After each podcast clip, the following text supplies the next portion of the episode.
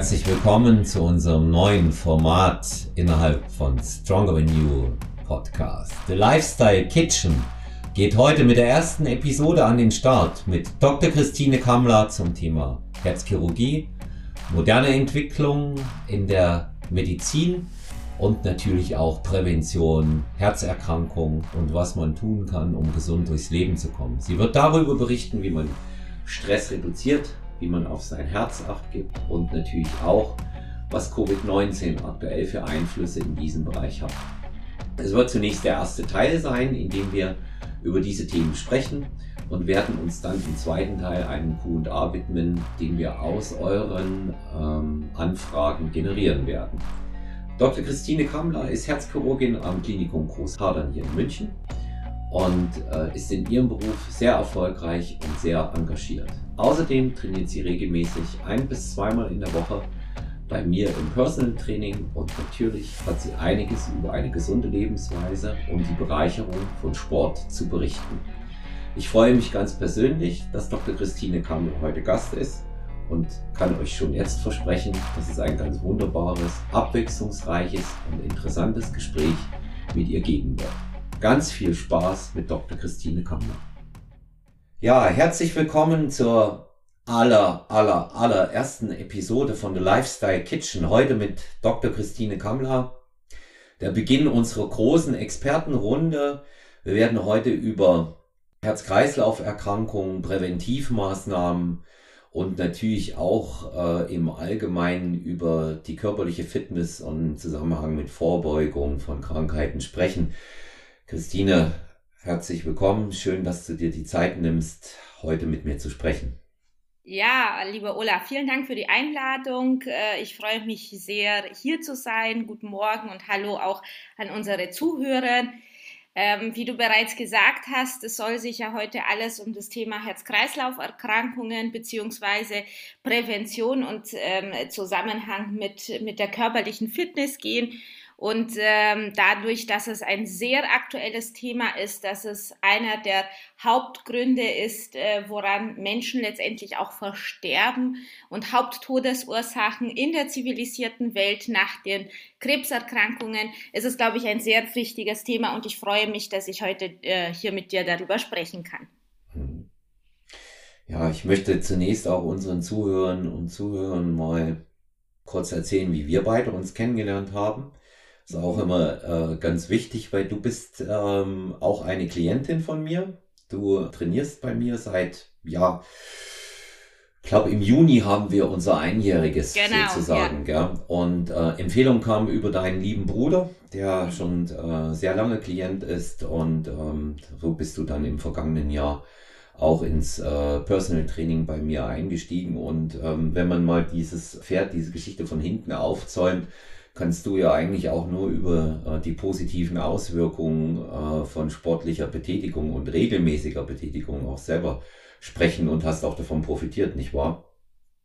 Klar, auf jeden Fall. Und äh, ich äh, wäre wahrscheinlich äh, nicht hier und würde mich nicht so offen darüber unterhalten, wenn ich nicht auch mit meinem Beispiel ähm, garantieren könnte, dass es auch was bringt, ohne jetzt wirklich die typischen Risikofaktoren erfüllt zu haben oder zu erfüllen, ähm, darauf werden wir ja noch kommen, äh, hat es mir auf jeden Fall sehr gut getan und ähm, das hat sich wahnsinnig verbessert. Alles was Leistung, Konzentrationsfähigkeit, Fitness, ähm, das, was ich durch dein, durch das Training mit dir gewonnen habe. Das ist äh, der Wahnsinn.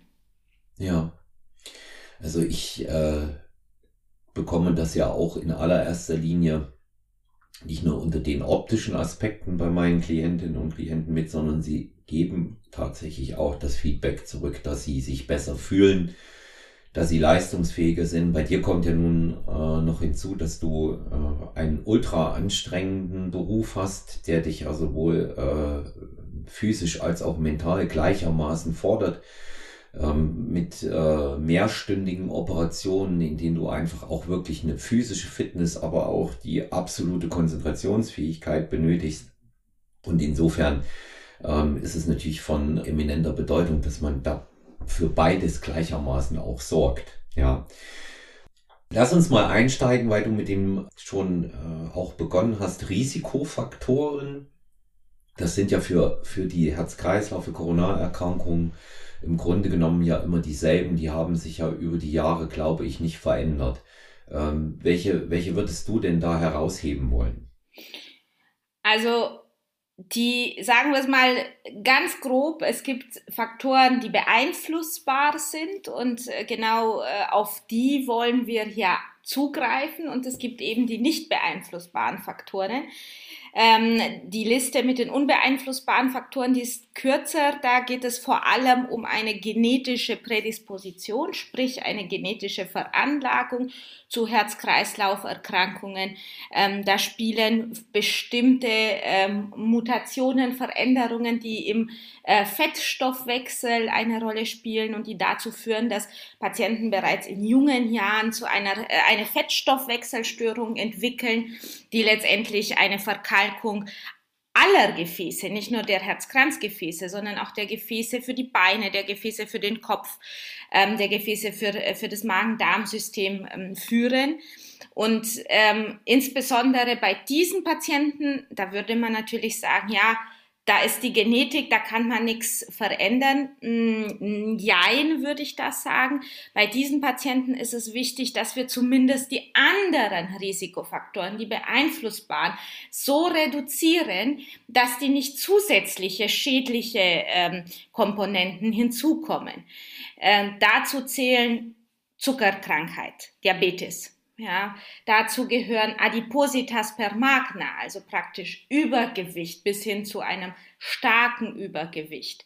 Ähm, dazu gehört das Rauchen, dazu gehört eine Ernährung, die falsch ist, beziehungsweise da kannst sicherlich du mehr darüber reden, die Zusammensetzung der Ernährung. Ja, was, was, wie viel, wann, ähm, das spielt auch eine Rolle. Und ähm, da können wir am besten eingreifen mit dem banalen, ja, hören Sie auf zu rauchen, ähm, bis hin zu bewegen Sie sich mehr.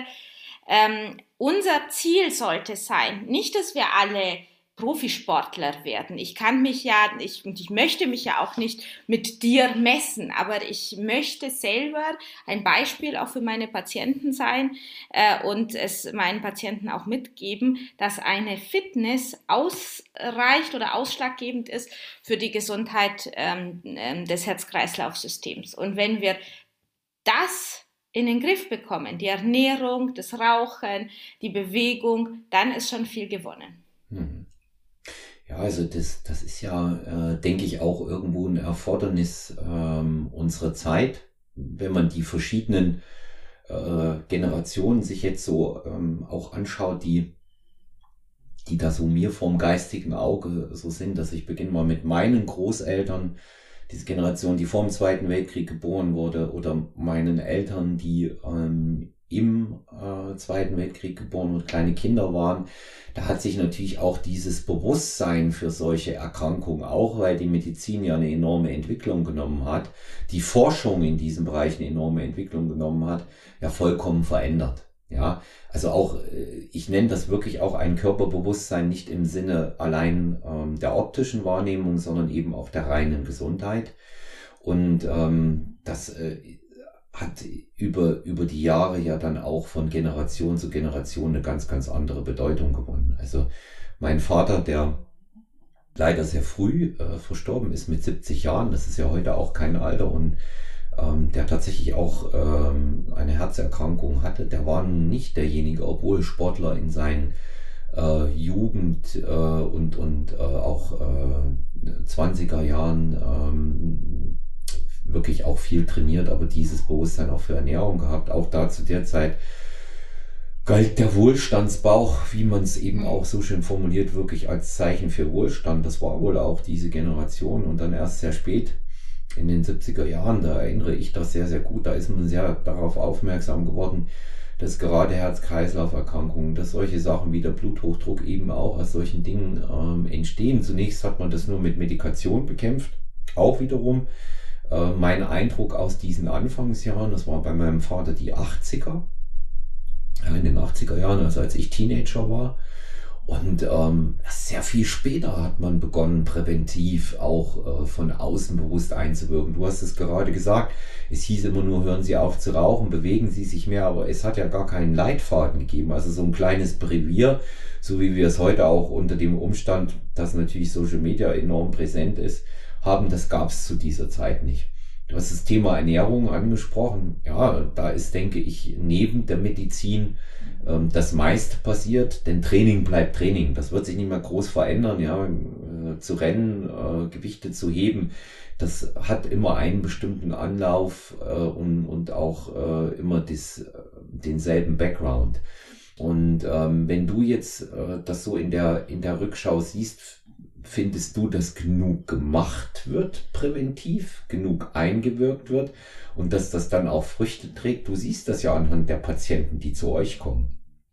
Du hast es, glaube ich, angesprochen, Thema Forschung. Ähm, das ist sehr wichtig, denn ähm, was viele nicht wissen, beziehungsweise wahrscheinlich viele vermuten, ist, dass die Herz-Kreislauf-Forschung das der Bereich ist, wo am meisten Fördergelder einfließen. Da wird am meisten geforscht, weil, wie gesagt, die Herz-Kreislauf-Erkrankungen gehören zu den Haupttodesursachen in der modernen Welt. Ja, wir sprechen natürlich jetzt nicht über äh, über die Infektionserkrankungen, die in anderen Teilen der Welt eine sehr, sehr große Rolle spielen, sondern in Europa, in Amerika, da, wo die Menschen einen gewissen Wohlstand haben, äh, versterben die meisten an Herz-Kreislauf-Erkrankungen und eben, wie bereits erwähnt, an Krebs. Diese Forschungsgelder werden vor allem investiert in der Therapie von Erkrankungen, in der Therapie der Atherosklerose, also der Verkalkung von, äh, von ähm, Gefäßen, der Therapie von ähm, Herzerkrankungen, vom Herzinfarkt und so weiter ein nur sehr, meines Erachtens, und das ist absolut nur meine Meinung, ein aber nur sehr kleiner Teil wird investiert, um an der Prävention zu forschen. Denn dann kommt häufig die Frage, ja, was soll man denn da erforschen? Ähm, und das ist eben das Schwierige, die Leute, vor allem zum Beispiel die Pharmaunternehmen oder andere ähm, Unternehmen aus der Industrie zu überzeugen, hey, Vorsorge, äh, Vorsicht ist besser als Nachsicht. Ähm, was können wir da tun? Und da natürlich äh, wichtig die Ernährung, Kalorienzufuhr, äh, Zusammensetzung der Ernährung, wie viel Sport ist gut, was für ein Sport ist gut.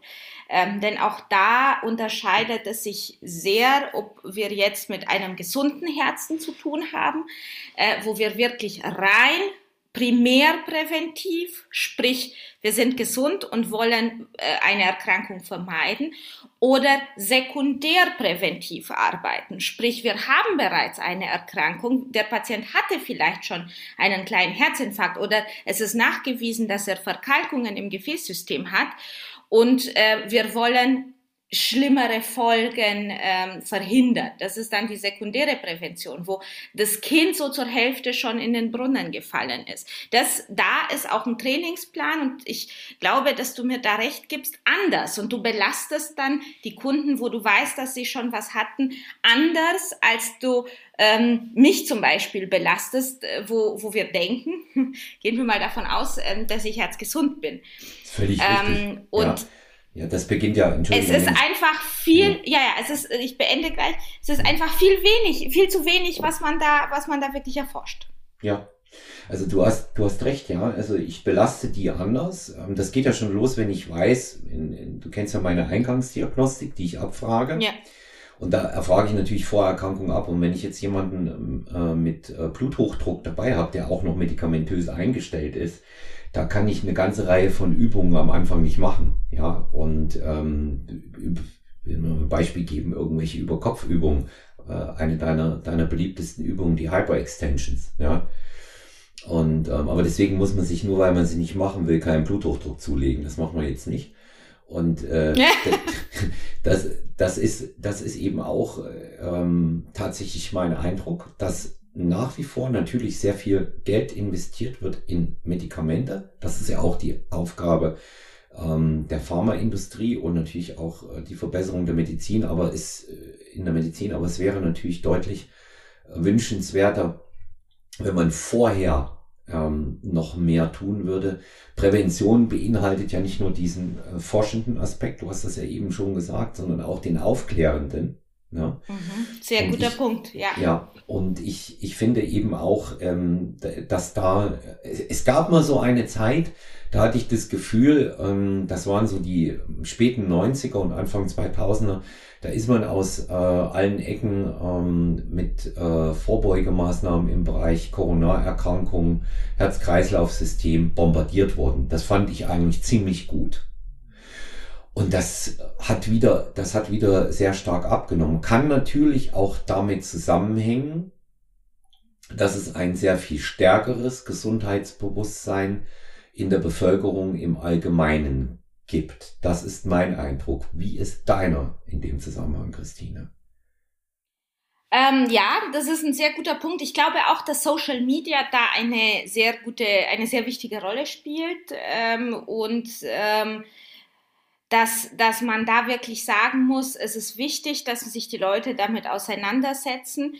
Äh, ich glaube, wir sollten nicht in die andere Extreme fallen und davor warne ich auch ähm, unsere Zuhörer, ganz egal in welcher Altersklasse wir uns befinden, man muss wissen, bestimmte Erkrankungen oder bei bestimmt, in bestimmten Situationen braucht man Medikamente, man braucht Chemie um etwas in den Griff zu bekommen. Sowohl, wie du gesagt hast, das habe ich persönlich bis jetzt noch nicht erwähnt, obwohl das sicherlich ein sehr wichtiger Punkt ist, Bluthochdruck. Ja, ähm, oder äh, Zuckerkrankheit, Diabetes oder Fettstoffwechselstörungen. Man braucht auch Medikamente, um die, das in den Griff zu bekommen. Also man sollte das auf gar keinen Fall verteufeln und sagen, ja, ähm, das ist alles nur äh, Industrie und ähm, das ist alles nur Geldverdienerei. Das ist, glaube ich, die falsche Strategie.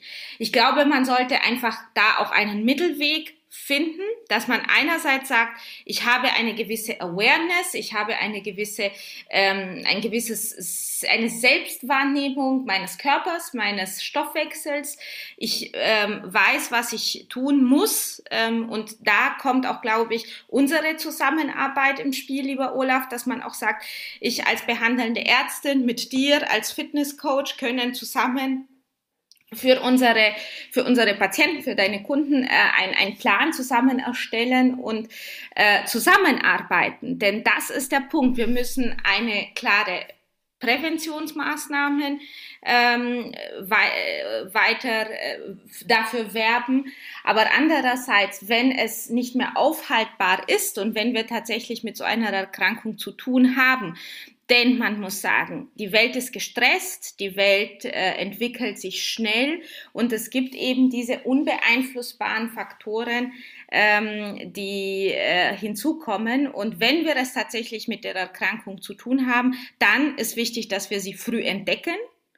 Ähm, und auch da spielt eben die Kommunikation und die, die ähm, Offenheit gegenüber dem behandelnden Arzt und die Ehrlichkeit eine wichtige Rolle zu sagen, hey, mir geht es nicht gut, ich glaube, ähm, schau noch mal nach. Und dazu gehört natürlich auch ähm, die Arztrolle, die dann sagt, okay, ich schaue nach, ich gebe dir als Patient die Sicherheit, dass ich meinen Job richtig mache. Mhm. Ähm, und dass wir dann auch keine Angst haben, ein Medikament zu verschreiben und der Patient dann auch keine Angst hat, dieses Medikament einzunehmen. Ähm, also es sollte eine gesunde Mischung sein, finde mhm. ich. Also ich kann dir da nur beipflichten. Ähm, das sage ich auch äh, meinen Klientinnen und Klienten, in dem Fall dann deinen Patientinnen und Patienten. Ähm, es ist, Medikation ist nicht zu ersetzen. Ja, bin ich einmal krank, ähm, ich nehme wieder dieses klassische Beispiel des Bluthochdrucks, weil es ja diesen äh, Frontaleinschlag geben kann, wenn ich dann kein Medikament nehme. Das wäre dann im schlimmsten Fall ein Schlaganfall ja, oder ja. ein Herzinfarkt. Ja, und ähm, in, in, solchen, in solchen Fällen, äh, wenn es einmal so weit ist, dass es festgestellt wurde, ähm, muss die Medikation äh, des Arztes her, aber begleitend eben auch ähm, die äh, verbessernden Maßnahmen bis äh, so weit, dass man dann auch irgendwann sagen kann, und das habe ich sehr oft schon erlebt in meiner ähm, eigenen praktischen Erfahrung, dass man dann auch Medikation reduzieren oder gar wieder absetzen kann. Selbstverständlich, und, ja. ja. Und ähm, du hattest es auch gesagt, in, in, in diesem Kontext Arzt, äh, eventuell eben auch äh, der Trainer, beide auf ihrem Gebiet, ja die Fachleute. Das ist sicherlich so ein Bereich, wenn man über Prävention redet, da wird noch zu wenig zusammengearbeitet. Definitiv. Und ähm, was mich immer erfreut und was ich jetzt bei meinen Kollegen ähm, in der Kardiologie, also ich persönlich komme aus der Herzchirurgie, wir arbeiten aber viel mit, mit den Kardiologen zusammen. Nur kurz für unsere Zuhörer, die Kardiologen sind die Kollegen, die man häufig auch in der Praxis findet, die ähm, häufig auch ähm, nicht invasiv arbeiten, sprich ähm, Blutdruck einstellen, Ultraschall machen, die dann natürlich auch, wenn sie in der Klinik sind, ähm, mal einen Herzkatheter machen und sich die Herzkranzgefäße anschauen, gegebenenfalls auch im, in, dem, in dem Herzinfarkt dann auch solche Stents setzen. Das sind die Kollegen der Kardiologie. Ich persönlich komme aus der Herzchirurgie, befasse mich dann mit den Fällen, die etwas komplexer sind und die eine Operation am, am offenen Herzen äh, benötigen.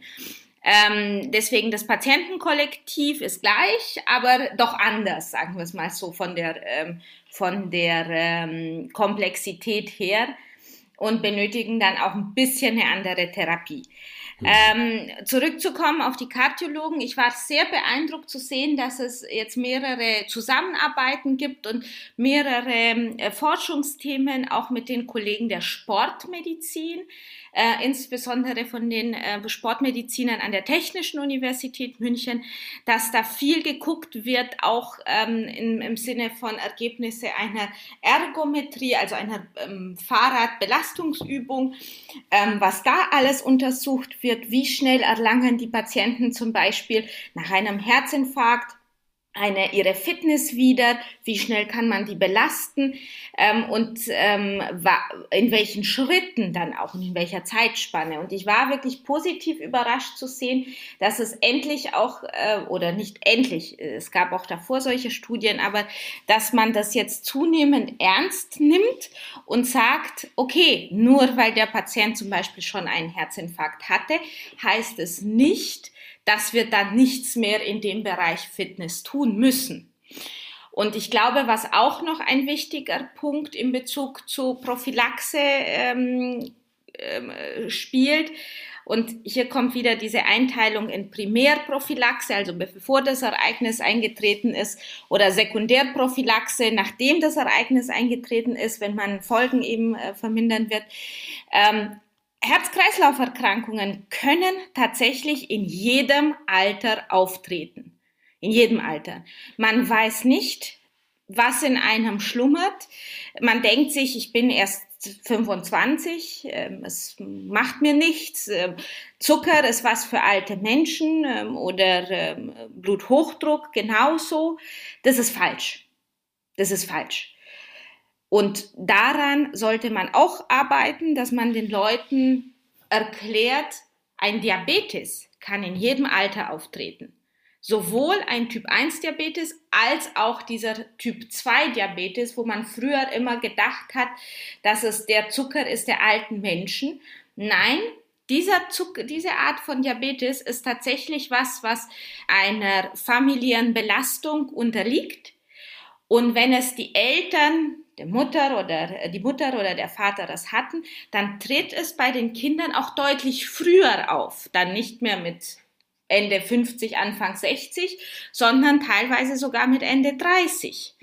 Ähm, und genauso wie mit Bluthochdruck.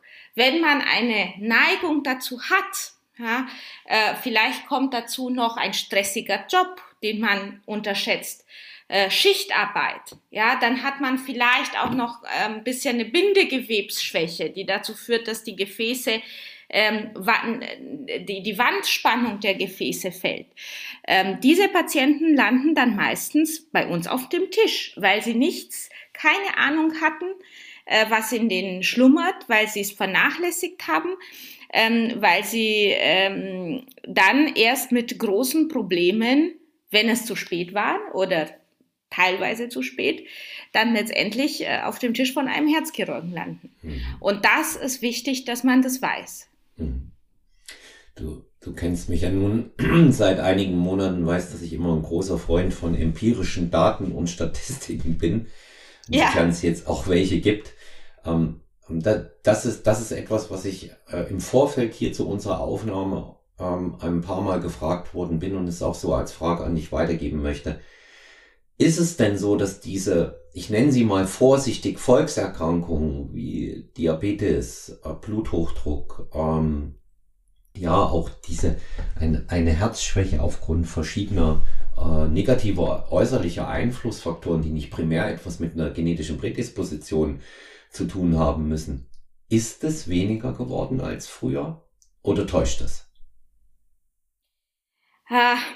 Das ist eine, eine gute Frage. Ich glaube, da gibt's, äh, da kommen häufig äh, Studien raus. Ähm, ich meine, ähm, in, im deutschen Ärzteblatt mal was gelesen zu haben bezüglich des äh, Diabetes. Ähm, ähm, wenn ich glaube, wir waren in Deutschland mit einer Inzidenz von, von fast sechs Millionen äh, Patienten mit, mit Typ 2 Diabetes unterwegs. Das war so ähm, ungefähr als äh, 2010 ungefähr waren wir bei sechs Millionen.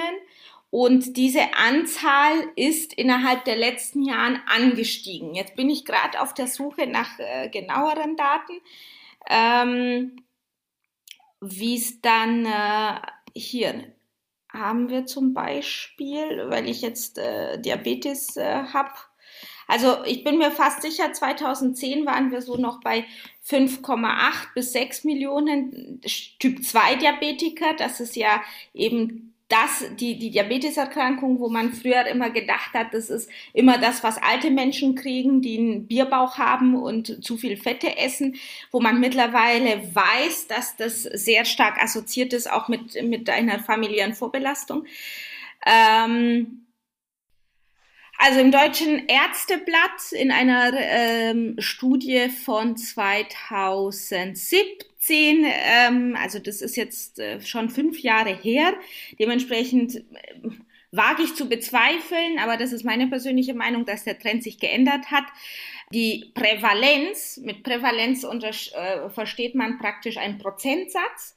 Ähm, für Diabetes mellitus ist gestiegen. Im, äh, von 2009 hatten wir noch 8,9 Prozent der Bevölkerung und 2015 hatten wir bereits 9,8 Prozent. Mhm. Äh, also wenn man sich jetzt vorstellt, dass, äh, dass das innerhalb von sechs Jahren um fast ein Prozent, fast ein Prozent der Weltbevölkerung mehr innerhalb von sechs Jahren, das ist schon äh, besonders, würde ich sagen. Ja, es ist, das ist vor allen Dingen, es ist vor allen Dingen eine, eine ganze Menge, ja. Und das, das zeigt eben auch, dass diese typischen, man kann diesen, diese äh, Terminologie ruhig verwenden, ja, dass diese typischen Wohlstandserkrankungen eben äh, nicht weg sind. Ne? Ich glaube, ähm, man muss es ganz einfach sagen, die Menschen werden auch immer älter. Mh. Durch die Medizin. Durch ja. die Medizin, klar. Und dementsprechend kommen dann auch die Diagnosen immer oder sind immer mehr Diagnosen dann zum Lebens äh, zum Lebensabend äh, hin. Klar. Ja. Ja, und das ist, ich merke ich merk das ja eben auch, ne, dass äh, selbst ähm, die, die Menschen. Dass du alt wirst? Eben, genau, und dass die Menschen, ja, es für, für liebe Zuhörerinnen und Zuhörer, das schneiden wir jetzt nicht heraus, ja, damit jemand mal sieht, wie frech die Frau Dr. Kammler gegebenenfalls im Training ist. Das darf ruhig jeder hören. Ja.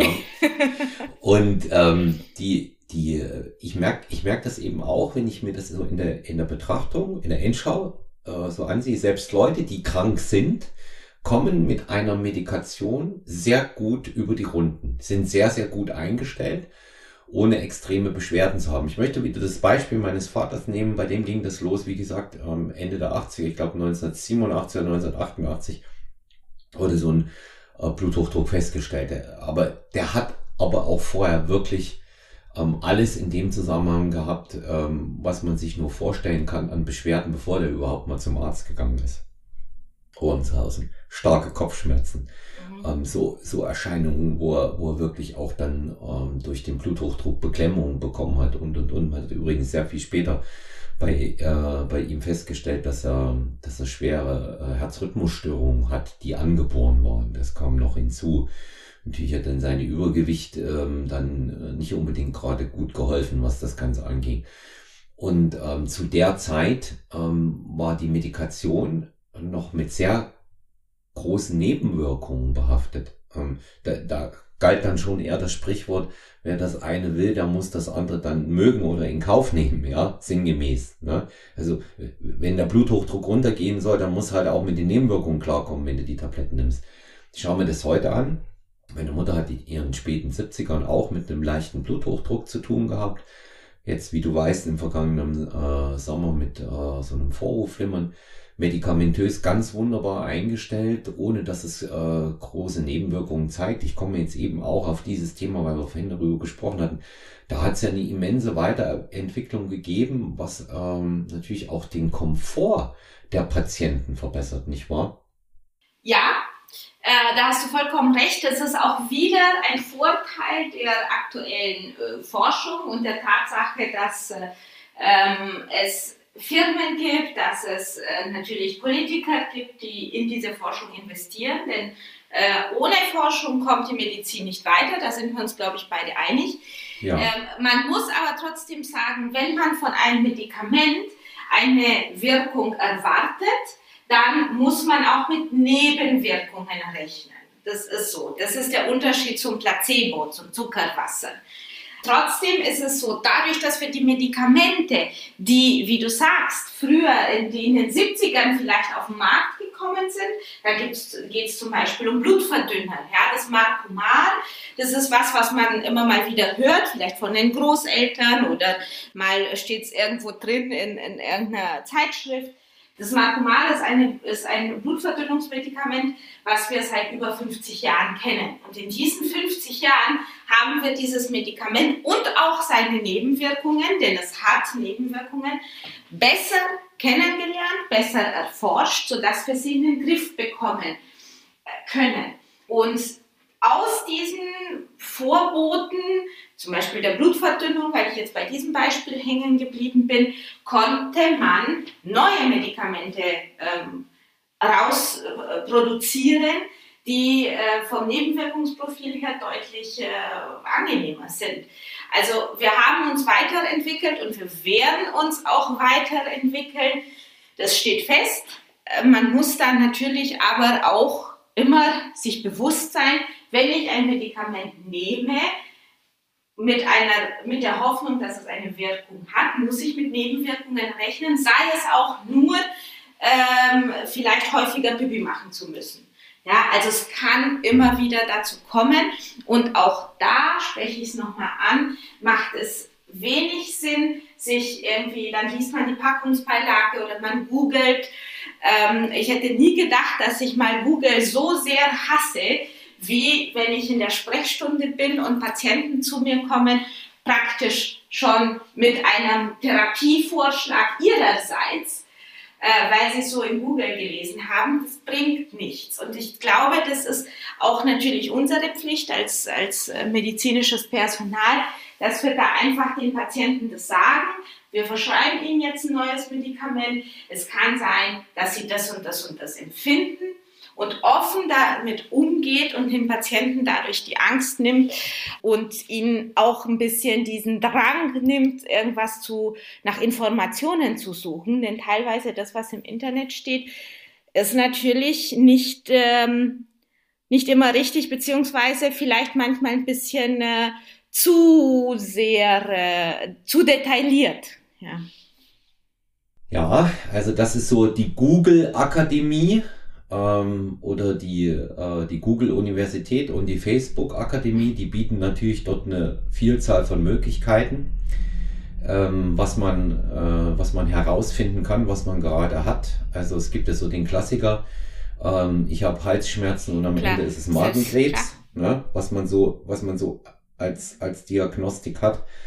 Aber ähm, wenn ich allein von mir ausgehe, wenn ich was Ernsthaftes habe, frage ich den Spezialisten und da google ich nicht. Da können wir beide ja nun aus ähm, gemeinsamer Praxiserfahrung miteinander sprechen, ähm, auch wenn es nicht dein Bereich nun ist, aber da hast du mir hervorragend helfen können, als es damals um meine Entzündung ja. im Knie ging. Ja, da frage ich einen Arzt, da, da, das lese ich, weil ich selber nicht kann, weil ich ja nun ähm, auch im äh, Bereich manuelle Therapie und äh, Physiologie meine Grundlagen habe, aber dann frage ich einen Arzt und komme nicht mit einer vorgefertigten Meinung zu ihm hin und wundere mich dann, dass das wieder was anderes ist. Aber das ist eben halt auch ein Zeichen der Zeit und da muss man auch wieder im Kopf von den Leuten dann massiv aufräumen.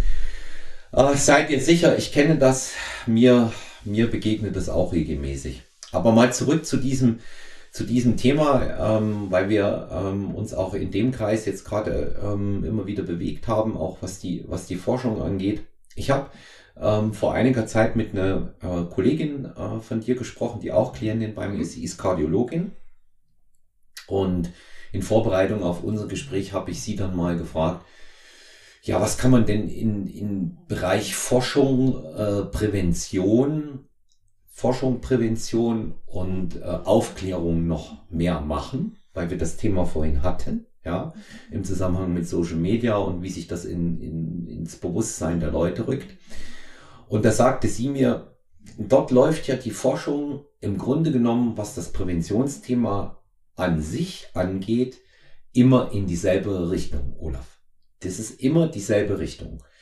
Es geht darum, vermeide Übergewicht. Wir reden jetzt nicht über die anderen Faktoren, die du in dem Bereich der genetischen äh, Disposition ähm, vorhin schon angezeigt hast sondern es geht um die aus dem normalen Leben. Vermeide Übergewicht, beweg dich ausreichend, achte auf eine ähm, gesunde Ernährung und reduziere so viele wie mögliche Stressfaktoren aus deinem Leben, wenn es um die Problematik Herz-Kreislauf-Corona-Erkrankungen geht. Das ist natürlich ein zweischneidiges Schwert, das wissen wir beide. Ja, ich kann mich gesund ernähren, relativ einfach. Wenn ich weiß, wie es geht und mir jemanden dafür nehme, noch einfacher. Ja, ich kann regelmäßig ins Training gehen, da muss ich meinen Schweinehund überwinden und wenn ich einen Termin habe, findet es auch statt. Auch das wissen wir beide aus eigener Erfahrung. Jetzt geht es aber so, jetzt gibt es aber in dem Zusammenhang so äh, ganz andere Aspekte und das wird immer überall geschrieben, aber kaum einer ist in der Lage, es auch wirklich umzusetzen, weil es schwierig ist. Das gebe ich zu. Und wie ist es denn, im Zusammenhang mit diesen Erkrankungen, über die wir gesprochen haben, bis dann die Leute bei dir auf dem Tisch liegen, überhaupt möglich, Stressfaktoren in seinem Leben zu reduzieren. Also ich schaue dich an, deine gute Fitness und schaue aber auch, was du für eine stressige Arbeit hast. Wenn ich mit dir spreche, das kann man ja an der Stelle auch mal sagen, du, du hast ja eine wahnsinnige Verantwortung bei dir. Ich rede mit dir dann sagst du zu mir, ja, ich hatte jetzt gerade einen 24-Stunden-Dienst. Oder was selten vorkommt, dass du einen Termin absagen musst. Olaf, tut mir leid, aber ich bin gerade auf dem Weg, ein Transplantationsherz aus Slowenien zu holen. Und ich, ich sage es jetzt an deinem Beispiel, du bist jemand, der es offensichtlich gut verarbeiten kann. Ja, aber das hängt natürlich auch von unterschiedlichen Faktoren ab. Wenn man jünger ist, ist das leichter. Je älter man wird, umso problematischer wird es natürlich was, äh, was Stress angeht, damit klarzukommen. Nicht jeder ist dort gleichermaßen auch, ja, das mal da, gebaut, ja, was ja, das angeht.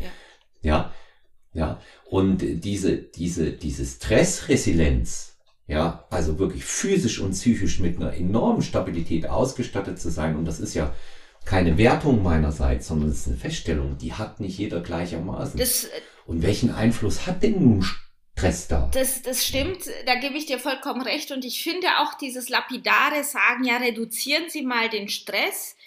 Ähm, das mittlerweile regt es mich als Ärztin schon so auf, wenn ich sowas höre oder wenn mir mal ähm, wenn, wenn mir mal ein Patient sagt, ja, die Ärztin hat schon gesagt, äh, ich soll, ähm, oder der Arzt hat schon gesagt, ich soll den Stress reduzieren, aber wissen Sie, ich bin ähm, irgendwie Manager von einem ähm, internationalen Konzern, der irgendwie Kugelschreiber produziert. Ähm, und dann denke ich mir auch, natürlich, der Mann hat Stress. Was wie, kann's, wie kann man dem sagen, ja, reduzieren Sie mal Stress, weil ich meine, vielleicht hat er eine Familie zu ernähren, er hat Mitarbeiter, für die er, ähm, für die er verantwortlich ist. Ich habe meine Patienten, für die ich verantwortlich bin. Ich habe auch meine Vorgesetzten, denen ich eine, eine gewisse Verantwortung gegenüber habe, meinen Job gut zu machen. Ähm, und deswegen, diese, diese reduzieren Sie einfach mal den Stress es ist, glaube ich, mit der schwerste Punkt in der Prävention. Da bin ich ganz bei dir. Und ich glaube, das Wichtigste ist, ohne jetzt irgendwie zu wissen, wie die Patienten aufgebaut sind, wenn, ja, du hast vollkommen recht, der eine geht leichter mit Stress um, der andere weniger leicht, ist es wichtig, einen Ausgleich zu finden. Und ähm, das war bei mir eben ausschlaggebend und deswegen äh, freue ich mich auch, dass, äh, dass ich dann eben auch zu dir gekommen bin.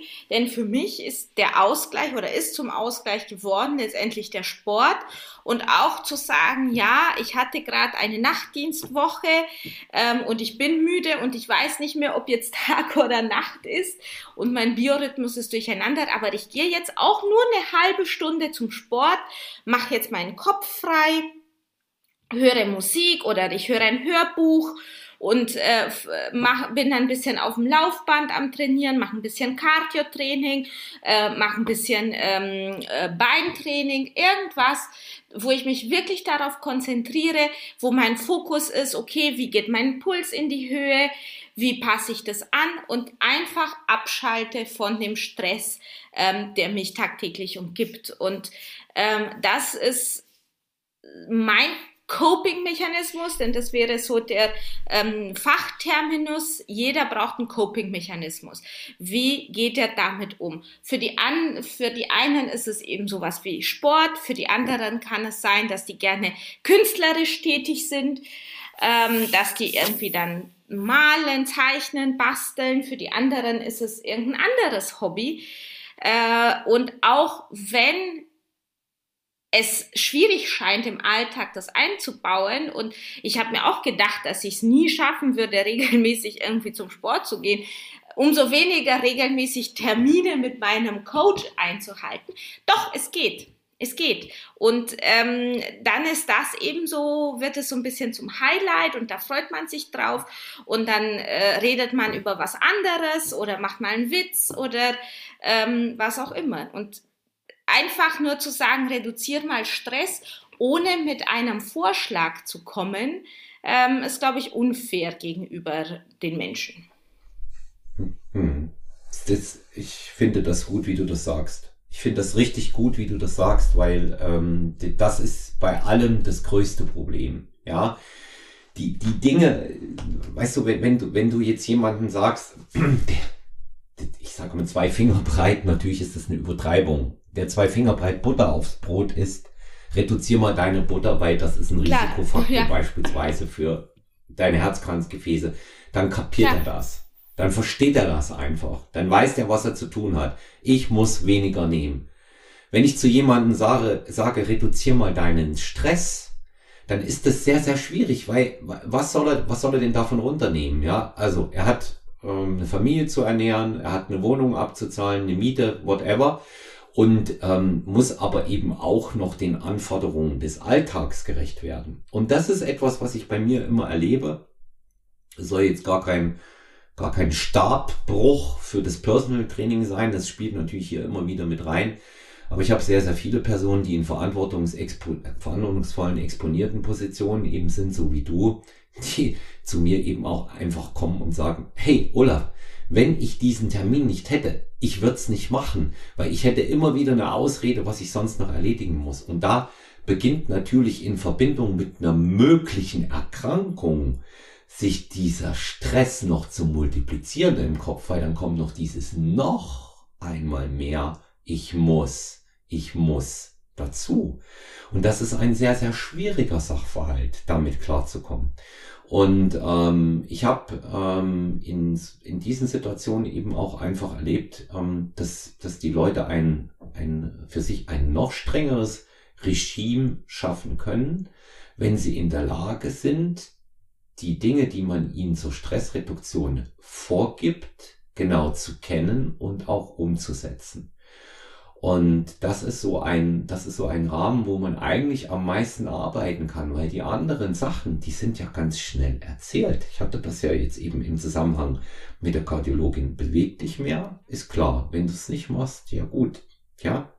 Und das auch mit der Ernährung dasselbe. Aber dieser Faktor, deswegen mache ich das auch immer so. Natürlich versuche ich das auch eher unterschwellig zu machen, damit ich nicht noch mehr Druck aufbaue. Ja, aber wenn wir uns an die Anfangszeit bei uns beiden beispielsweise erinnern, dann kann man auch gerne eben auch immer wieder auf das Thema zurückkommen. Habe ich ja immer zu dir gesagt, wenn du hast mal zu mir gesagt, Olaf, macht's denn Sinn, wenn ich nochmal ja, gehe? Ja, Kannst du ja, dich ja, erinnern an dieses Gespräch? Ne? Ja. Und da habe ich gesagt, aber natürlich. Und da habe ich gesagt, das ist doch auch mein Ziel, dass du auch mal alleine gehst. Da hast du damals gesagt, was? Du willst mich jetzt schon aus dem Nest herauswerfen. Ja das ist mir so schön in Erinnerung geblieben, dieses Gespräch, was wir da hatten, was ja natürlich auch zeigt, dass dir, dass dir das äh, Spaß macht und wie wir an die Sache herangegangen sind, ähm, auch, ja. Und du, du bist natürlich auch in deiner Arbeit voll, äh, gehst du voll auf. Aber das hat mir das gezeigt und da, das ist ein Punkt, wie man wirklich auch Stress reduziert und sagt, ja, du geh, geh mal und geh vor allen Dingen mal, wenn du, wenn du, wenn du Lust drauf hast. Machen wir es doch so, geh doch, geh doch mal, ähm, mit so einer Tageskarte. Ich besorge immer eine Tageskarte ähm, ins Training. Oder ganz andere Dinge, wenn die Leute zu mir sagen, Mensch, Olaf, ich, ich schaff's nicht nochmal ins Studio. Was meinst du, wie viel Mal in der Woche sollte ich zu Hause trainieren, damit es etwas bringt? Das impliziert ja bei einem Leistungsmenschen, gegebenenfalls bei einem Overchiefer, wie du es zum Beispiel bist, oder auch die anderen Leute, die zu mir in die Arbeit kommen, alle, die in dieser Situation jetzt auch darum kämpfen müssen, ähm, oben zu bleiben. Ich äh, sage jetzt das schlimme C-Wort nicht, was mit Pandemie endet. Und ähm, muss, damit es was bringt, dieser Druck muss raus. Ja, in dem Zusammenhang hat er nichts zu suchen. Es sind keine Leute, die Wettkämpfe machen. Äh, es sind keine Athleten in dem Sinne. Es geht darum, um Fortschritt und nicht Perfektion. Und das muss man denen dann auch mal sagen. Du, du musst das nicht. Ich sag, mach 20, 30 Minuten, zwei, dreimal in der Woche. Das reicht dann schon. Mach ein Gymnastikprogramm, was ich dir schicke. Mhm. Weißt du, was dann passiert, Christine? Dann sagen sie zu mir, echt so wenig. Ich sag, du kannst auch immer mehr machen, aber mach erst mal so zwei. Du weißt doch, hat's keinen Termin, findet's nicht statt. Und man kann all diesen Menschen mit Sicherheit eines nicht vorwerfen und es ist, dass sie keine Struktur haben, also in den Tag hinein leben und keine Disziplin. Bei denen geht's manchmal ja, nur gar nicht anders. Definitiv. Aber auch da hat es eine, spielt es eine sehr wichtige Rolle, wie auch die Leute eingestellt sind und äh, auch das, was praktisch die Gesellschaft dann auf, auf, äh, aus uns macht, wenn aus einem Hobby oder wenn aus einer, ähm, aus einer Situation oder aus einer Tätigkeit, die eigentlich zur Entspannung dient, plötzlich Spannung wird. Ja, und da äh, wie du sagst, dann kommt zumindest äh, zu, zum Beispiel das wie das Training, dass, der, dass das Training zum Stress wird, obwohl das Gegenteilige eigentlich der Fall sein sollte.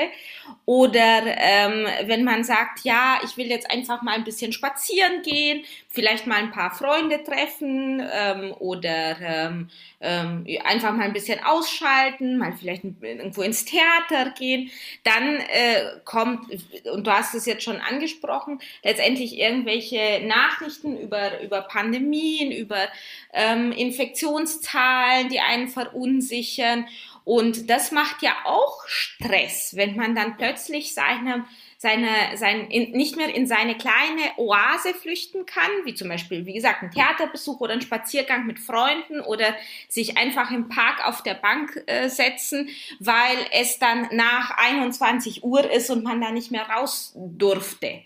Äh, zum Glück jetzt ähm, in der Vergangenheit. Und das ist das, was halt auch das manchmal schwierig macht, ein entspanntes Leben, ähm, sich ein entspanntes Leben aufzubauen, wenn wenn immer der Eindruck da ist, dass die Welt um einen herum zusammenbricht. Und ähm, es ist auch so, mhm. apropos ähm, jetzt äh, Pandemie und Covid, dass da viele Menschen drunter gelitten haben und ähm, es tatsächlich auch Assoziationen äh, gibt, also Zusammenhänge zwischen dem Virus und, und Herzerkrankungen, die auch belegt sind. Es gibt äh, wäre meine nächste Frage. Es gibt, gewesen, es auch, gibt ja. äh, Herzmuskelentzündungen, die mit äh, Covid-19 assoziiert sind, äh, die letztendlich auch ähm, schwerwiegende Folgen haben können. Ähm, deswegen ist es, ist es klar, dass es eine Erkrankung ist, die ernstzunehmende Folgen haben kann und die auch ernstzunehmend ist. Aber nicht nur dieses Körperliche einerseits, was passiert aus der Lunge. Es kann zu, zu Umbau, Umbauprozessen in der Lunge kommen, die dauerhafte Schäden äh, erzeugen können. Es kann zu einer Entzündung des Herzmuskels kommen. Es führt zur Gerinnselbildung und diese Gerinnsel können überall im Körper ähm, durchschießen, in die Lunge, in die, in die Milz, in die Leber, überall. Wir hatten Patienten, die hatten aufgrund von so Gerinnselbildung durch Covid-19 Verschlüsse in den Darmarterien. Ähm, ähm, und die dadurch einen Teil von ihrem Darm verloren haben und die die Erkrankung überwunden haben, aber nach Hause gegangen sind mit einem künstlichen Darmausgang ähm, und solche Sachen. Also es war, es ist tatsächlich eine Erkrankung, die per se physisch sehr, sehr ernstzunehmend ist. Und andererseits, das, was wir als Gesellschaft auch daraus gemacht haben, hat dazu geführt, dass es nicht nur physische Folgen hat, also körperliche, sondern auch seelische Folgen. Ähm, und da geht es nicht nur um, um so Long-Covid-Geschichten für Patienten, für Menschen, die äh, an der Erkrankung ähm, gelitten haben, sondern eben auch das, was äh, aus gesunden Menschen passiert sind, die praktisch sich dann komplett isoliert haben. Stichwort Depression, Stichwort äh, Isolation, was aus den Kindern, aus den Jugendlichen passiert äh, wenn ich es jetzt mit meiner Kindheit vergleiche, wo ich irgendwie von früh bis abends vor unserem äh, Wohnblock gespielt habe äh, und nur äh, ab und zu mal meine Mutter den Kopf äh, aus dem Fenster rausgeragt hat, um zu gucken, ob es mich noch gibt. Ähm, und ich da mit meinen Freunden rumgetobt habe und mit, mit Kreide auf dem Asphalt ähm, gezeichnet habe und solche Sachen. Ähm, das das gab es ja in den letzten zwei Jahren nicht. Hm. Ja, das ist das normale, das normale Leben, gell? Das normale Leben. Ne? Das, das hat nicht so stattgefunden und ähm, ich denke, dass hat man ja auch gemerkt, dass viele Leute vor allen Dingen im ersten Lockdown und in der Hälfte vom zweiten Lockdown ähm, so massiv mit diesen Nebenwirkungen des Mehressens und weniger ja. Bewegung zu tun hatten.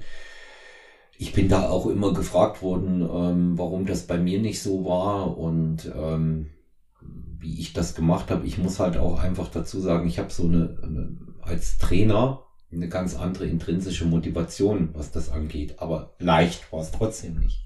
Ja, leicht war es trotzdem nicht. Und ähm, das, das ist eben auch immer so eine so eine Geschichte, die die ähm, die die Leute auch für sich selber äh, sehen müssen, dass es immer besser werden kann, mit indem man auch klein anfängt. Ja, also wenn ich immer dann, wenn ich höre von jemandem, du, ich will jetzt richtig Gas geben, Olaf, und viermal in der mhm. Woche ins Training gehen, dann weiß ich, wenn ich frage, wie oft bist du bisher gegangen, ja, so zweimal alle zwei Wochen, ja. dass das nichts wird. Und deswegen sage ich, nimm dir, nimm dir zweimal pro Woche vor, das ist gut, das ist etwas, was du durchhalten wirst. Ähm, 20 Minuten Cardio sind besser als gar kein Cardio, ja, also auf dem Ergometer zum Beispiel zu strammeln. Eine halbe Stunde Krafttraining, so wie du es beispielsweise auch machst, wenn du aus dem Nachtdienst manchmal kommst, ähm, sind, sind besser als gar nicht zu gehen, ja, weil du jetzt vielleicht gerade keine Stunde hast, ja. Dann machst du aber eben einfach mal so ein Programm, wie wir beide immer sagen, Freestyle, wo ja deine äh, zugegebenen Lieblingsübungen wie definitiv nicht dabei sind, ja. Ja, da definitiv nicht. Wir müssen dazu sagen, kleine Anmerkung äh, an die Profis, die hier zuhören. Die äh, Formulierung Wechselschritte ist eine Eigenkreation von Dr. Christine Kammler. Damit sind die Ausfallschritte gemeint. Ne? Aber immer wenn ich mit ähm, dir spreche und wenn du da bist, nenne ich sie dann schon auch so. Und ähm, das ist das ist wahrscheinlich auch äh, dein Modus wie Wendy, damit du mit der ekligen Übung klarkommst. Ne? Ja. ja.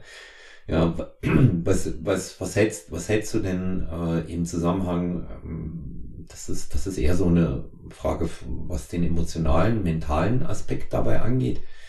Passt hier sehr auch gut zu solchen Übungen, die man nicht mag, gerade auch für, für Training oder Ernährung.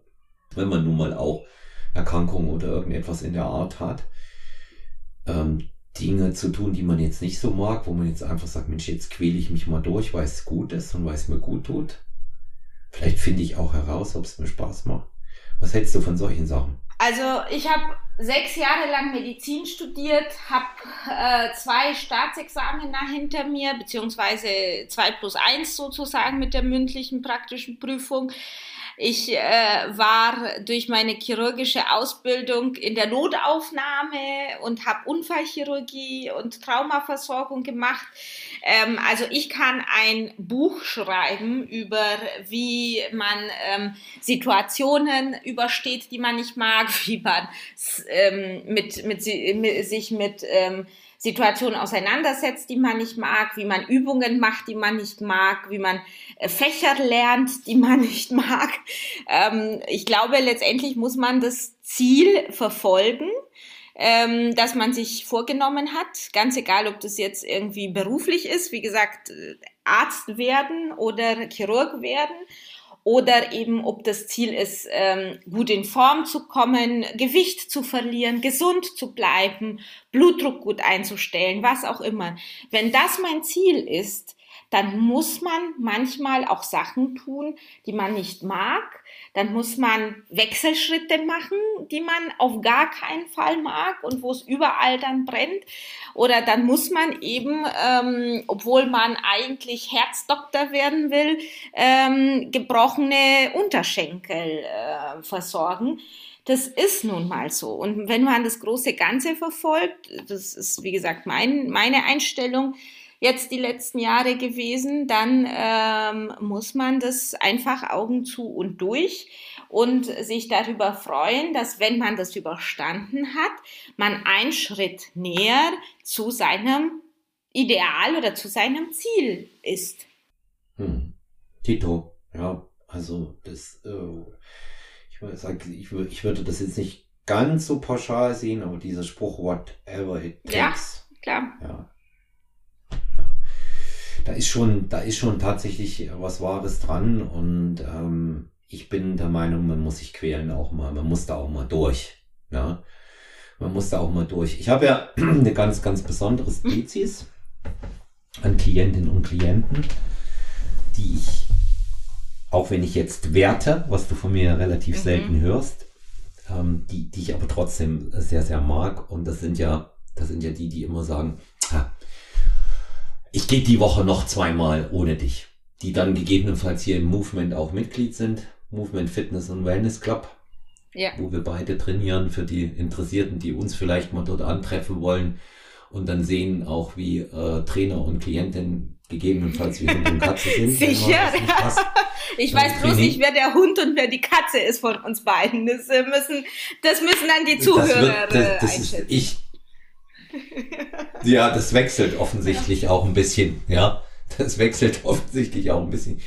Die dann immer sagen, ich komme noch mal, ich komme vielleicht am Freitag. Ich sage ja, dann kommt doch ganz am Freitag, nicht nur vielleicht. Wenig später, wenige Tage später frage ich dann, ähm, wie war denn dein Training? Natürlich weiß ich, ob er oder sie da war. Ja. Ach ja, ich habe es nicht geschafft, weil interessantes Phänomen, es muss dann mal ein Termin von mir verlegt werden, von einen auf einen anderen Tag oder ein paar Stunden oder irgendetwas anderes, dann kommt, ja, ich gehe ja trotzdem. Bin dann zur selben Zeit da, weil ich möglicherweise einen Schmerzpatienten reingenommen habe in die manuelle, was wir ja bei dir auch schon hatten, so wenn es was ganz Akutes war, dann muss ich eben auch mal verschieben für jemand anders. Oder denke ich mir, ja, dafür, dass er kommen wollte, ist er ja immer noch nicht hier. Ja. Und da sieht man eben auch, da ist keiner dabei, äh, Christine, wo es wirklich so einen massiven inneren Schweinehund gibt, weil keiner von denen hätte das zum Beispiel auch beruflich erreicht, wenn er nicht enorm diszipliniert oder strebsam wäre. Und da, da komme ich gleich zu, zu dieser Frage, die sich für mich ergibt. Was ist denn, das ist wirklich auch eine persönliche Meinung von dir die, die, die mich und die Zuhörerinnen und Zuhörer mit Sicherheit interessiert. Wie kann das so unterschiedlich sein? Also sagen wir einmal, es ist jetzt nicht jemand wie du, der sich durch sechs Jahre Medizinstudium, äh, die AIP-Geschichte äh, quält, durch die äh, Dissertation, Promotion und diese ganzen Dinge, die dazugehören, also auch diese, äh, ähm, du weißt ja, meine Lieberliste. Das erklären wir beim nächsten Mal, genau. die Lieberliste. Ja? ja? Dinge, Dinge, die ich lieber nicht machen möchte. Und ähm, aber wie kommst du zu dem krassen Unterschied? Ha? Die haben den Schweinehund nicht, aber sie haben Disziplin und Struktur schaffen das eine, aber kriegen das andere nicht hin. Wie siehst du das vor? Warum ist das bei den Menschen so? Das ist eine richtig schwere Frage. Ähm, vor allem, wenn, hm. wenn man vor allem, wenn man so die Leute im Alltag nicht kennt. Weil ich glaube, es ist einfacher, wenn man die so sieht in, in deren natürlichem Habitat, wie die, wie die auch äh, zwischenmenschlich interagieren, wie die sich, was deren Prioritäten sind. Äh, aber ich glaube, mit dem Wort Prioritäten ähm, ist es eigentlich ganz gut äh, sozusagen angesprochen je nachdem, wie man sich die Prioritäten setzt und äh, was man für sich entscheidet, was an erster Stelle ist, was an nullter Stelle ist. Äh, in meiner äh, Prioritätenliste gibt es nämlich auch Platz null, das ist das Allerwichtigste, dann kommt Platz eins, zwei, drei und so weiter und was gar nicht auf der Prioritätenliste steht. Und äh, wenn es halt, ähm, und ich glaube, das ist so eine Prioritätenliste, ist auch zum Thema eben Gesundheit und, und Prävention eine wichtige Rolle, äh, ein, ein wichtiger Punkt. Denn wenn man die andere, die eigene Gesundheit nicht auf diesen Platz Null ganz, ganz oben setzt, dann alles andere ist untergeordnet. Und auch wenn man sagt, ja, ich mache dieses Jahr investiere ich zum Beispiel nur in meine Karriere und schaue nicht nach rechts und nach links oder nur in meine Ausbildung oder nur in mein Privatleben ähm, und äh, nicht äh, und ich denke nicht an meine Gesundheit oder ich denke nicht an äh, was anderes, dann riskiert man, dass in, man in dem einen Jahr ganz viel verliert. Und ich glaube, bei solchen Menschen ist es einfach eine Frage mit, was steht auf der Prioritätenliste? Und wenn auf der Prioritätenliste eben Beruf, ähm, oder eben äh, ausgehen, Party machen steht, aber eben nicht das an mich denken, Sport machen, gesund ernähren, ähm, Ausgleich, Coping-Mechanismen, dann hat man keine Chance, und da hast du, mein lieber Olaf, auch keine Chance, dich da einzumischen. Ja. Ganz egal, wie gut du hm. deinen Job machst. Ja. Ja, ich glaube, das, ja, das habe ich schon erkannt, ja. Deswegen sage ich in, in solchen Fällen auch immer das machen, was geht. Ne? Und ähm, ich sage mal, die, die, die, dieser Klient oder diese Klientin äh, kommen ja mit ähm, einer ganz anderen äh, Eingangsvoraussetzung zu mir. Die sagen ja nicht, ich will im nächsten Jahr oder in sechs Monaten oder äh, wann auch immer Wettkämpfe machen, sondern die kommen mit der äh, Idee zu mir, so wie du beispielsweise, ähm, ich möchte fitter werden, ich möchte besser durch den Alltag kommen, ich brauche ein paar Muskeln, ja, die Dinge, ich möchte meine Rückenbeschwerden, Schulterbeschwerden losbringen. Und ähm, es war für mich einfach in dem Zusammenhang jetzt tatsächlich mal interessant, wie du das so von äh, außen siehst, weil du erlebst ja die Leute dann auch, wenn sie post-OP schon eine enorme Motivation entwickeln, wieder gesund zu werden. Da hat sie ja nun auch ähm, vieles komplett getan. Du hast es vorhin auch angesprochen, ja. Ähm, wie, wie ist denn der Verlauf nach einem Schlaganfall, nach einem Herzinfarkt, nach einer Herz-OP? Heute schaut man im Gegensatz zu früher, wo man die Leute wirklich hingelegt hat. Das, anders kann man es nicht sagen, ja. Dass die so schnell wie möglich auf die Beine kommen und Bewegung haben. Dass die nicht großartig ans Bett gefesselt sind. Ich meine, wenn eine intensivmedizinische Betreuung notwendig ist, nach einer Herztransplantation oder OP am Herzen an sich ist das äh, des Öfteren der Fall. Dann geht das natürlich nicht anders. Aber ähm, ich habe ähm, in der Familie meines Vaters einen Fall erlebt, da hat äh, in, den, in den 70er Jahren 1978 ähm, eine Tante einen sehr schweren Schlaganfall gehabt. Die hat man hingelegt, beruhigt. Ich habe viel später etwas Ähnliches nochmal in meinem äh, Bekanntenkreis erlebt. Das war äh, Anfang der 2000er mit Mitte 50 jemand. Die Leute, die hat man sofort ins Laufen gebracht. Da hat man sofort begonnen, wenn die stabilisiert waren, mit Physio, mit Ergo und mit allem, äh, was man sich nur vorstellen kann. Und in dem Zusammenhang ist natürlich immer mein Gedanke so, das, der ist aber vielleicht auch zu simpel, da kannst du mir ja helfen. Warum muss es immer erst so weit kommen, bevor man dann eben auch so eine gleichbleibende Motivation entwickelt, etwas zu tun? Also ja. ich muss ähm, jetzt äh, tatsächlich wieder auf das Thema Herzgesundheit äh, oder Herzkrankheit äh, zurückzukommen. Ähm, muss ich Bitte. für unsere Zuhörer sagen, ihnen vielleicht so ein bisschen die, die Angst oder ähm, diese Furcht vor, vor dem Thema Herz-OP nehmen. Ähm, natürlich ist es so, man möchte nicht in die Situation kommen, eine Herzoperation zu brauchen. Das ist klar. Und ich bin auch felsenfest der Überzeugung, dass es diese schweren Fälle, die wir leider aktuell immer noch sehen mit Patienten, die ihr Leben lang geraucht haben, die einen schweren, nicht gut eingestellten Diabetes haben, einen schweren arteriellen Hypertonus, einen schweren Bluthochdruck, die dann natürlich auch entsprechend adipös sind, wo das Herz einfach verfettet ist und nicht mehr mitmacht, die sehen wir regelmäßig leider. Ähm, und da ist natürlich auch der Verlauf anstrengend, sowohl für die Patienten selber als auch für uns Ärzte, denn wir leiden auch mit und wir gehen diesen Weg und wir versuchen diese Leute ja gesund zu machen. Äh, wenn keiner an, kein anderer es mehr schafft, weder Medikamente noch andere minimalinvasive äh, Maßnahmen, aber es gibt auch Patienten, die zu uns kommen, die in einem guten Zustand sind, muss man sagen. Und da habe ich wirklich ein Putburi an Geschichten von ähm, Jungen, so Ende 40 zum Beispiel, äh, fit, ernährt sich relativ gesund, sagen wir es mal so, auch achtet dort auf eine ausgewogene Ernährung, ähm, raucht mal ab und zu mal eine Zigarette, aber auch nicht viel. Ansonsten geht zum Sport, hat aber einen sehr, und jetzt kommen wir wieder zum Punkt, stressigen Beruf. Der eine war Anwalt einer sehr großen ähm, Kanzlei ähm, der andere war irgendwie Ingenieur. Dann haben wir eine Menge eben ähm, junger Leute, auch die äh, praktisch aus dem Leben raus äh, an einer äh, eine, eine Herzerkrankung haben, die ähm, einer Operation bedarf, ein Einriss in der Hauptschlagader ähm, hatten wir letztens Mitte 30-jähriger Patient beim Autofahren, äh, wusste nichts davon, dass er eine Bindegewebsschwäche hat und ein, wusste auch nichts von seinem Bluthochdruck, kam es eben zu einem Einriss in der Hauptschlagader, ist dann bei uns gelandet und man merkt auch, wie schnell sich diese Kategorie an Patienten erholt.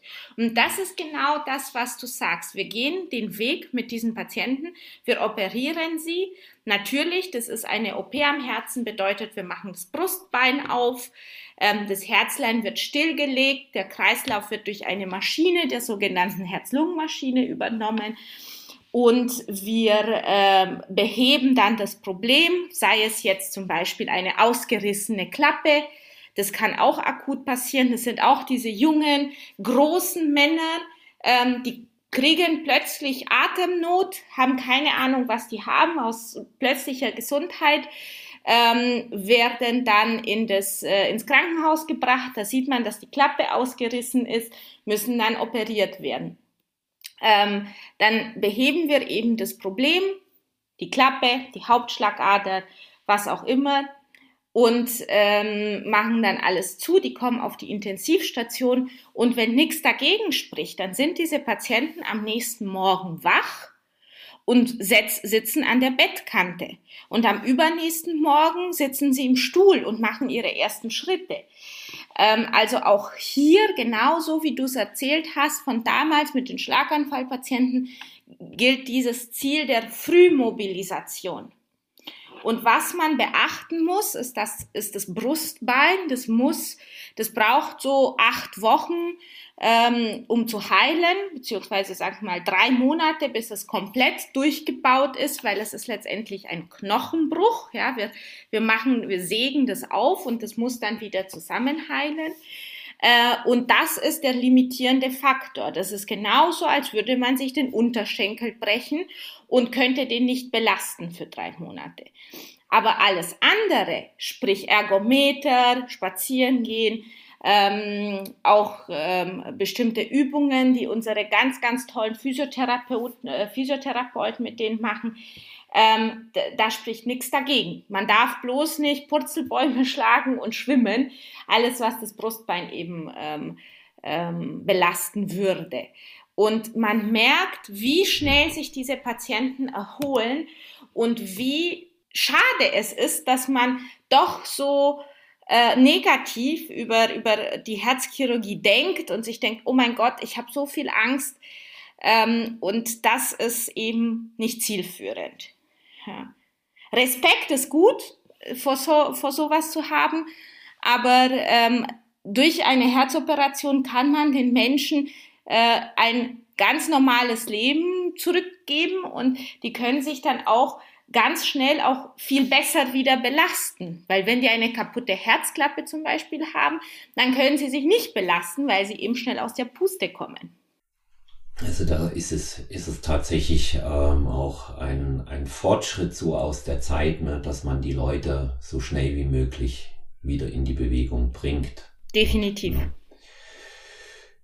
Ja, ja, Christine, ich habe, ähm, wir sind schon für unseren ersten Teil auf der Zielgeraden, weil ich möchte das äh, Ganze mit unserem Gespräch nämlich in zwei Teile aufteilen ähm, auch für unsere Zuhörerinnen und Zuhörer, weil im Vorfeld auch zur Planung zur Recherche von dieser Aufnahme äh, sich schon sehr früh gezeigt hat, dass es sehr viele Fragen geben wird und ich möchte, dass unsere Zuhörerinnen und Zuhörer Fragen stellen können. Dazu werde ich dann auch nochmal aufrufen, so dass wir dann einen Teil zwei machen, ähm, in dem wir, vor allen Dingen natürlich du als äh, absolute Fachfrau mit deiner Expertise das auch beantworten, ähm, die dann auch äh, abgehandelt werden können, ganz in Ruhe. Und ähm, deswegen ähm, möchte ich mich zunächst äh, für deine Ausführungen bedanken. Ähm, freue mich, dass du dann auch ein weiteres Mal zur Verfügung stehst. Ich möchte dir aber sehr, sehr gerne das große Schlusswort überlassen, auch ähm, kannst du sehr gerne in dem Schlusswort Dinge sagen, die dir persönlich am Herzen liegen, auch zusammen im Zusammenhang mit deiner Arbeit. Und ich werde dann am Ende noch einmal den äh, großen Aufruf zu unserem äh, QA dann gestalten. Ja, lieber Olaf, ähm, liebe Zuhörer und äh, Zuhörerinnen, ich bedanke mich, dass ich die Chance hatte, hier dabei zu sein in einem sehr, sehr spannenden äh, Dialog mit dir. Ähm, und ich freue mich schon auf äh, eure, auf Ihre Fragen zum Thema Herzgesundheit, Prävention. Ähm, aber auch wenn anderweitig äh, Interesse ist, auch am Thema eben Herzchirurgie. Ähm, ich möchte auch nur noch kurz auch aufmerksam machen, falls äh, irgendwie spezielle Geschichten dann nochmal nachverfolgt werden oder auch ein bisschen Interesse hat zu sehen, wie wir in der Herzchirurgie arbeiten. Äh, unsere Klinik hat einen Instagram-Account, Herzchirurgie underline LMU. Ähm, da werden auch regelmäßig äh, kleine Videos, kleine Anekdoten von uns gepostet ähm, und hoffentlich so ein bisschen das äh, Vertrauen an uns ähm, wecken und äh, zeigen, dass wir doch eine sehr gute Kommunikation mit Menschen haben, auch wenn wir Chirurgen sind. Und ich freue mich schon auf eure Fragen und äh, bin auch äh, gespannt, äh, in welche Richtung das dann geht.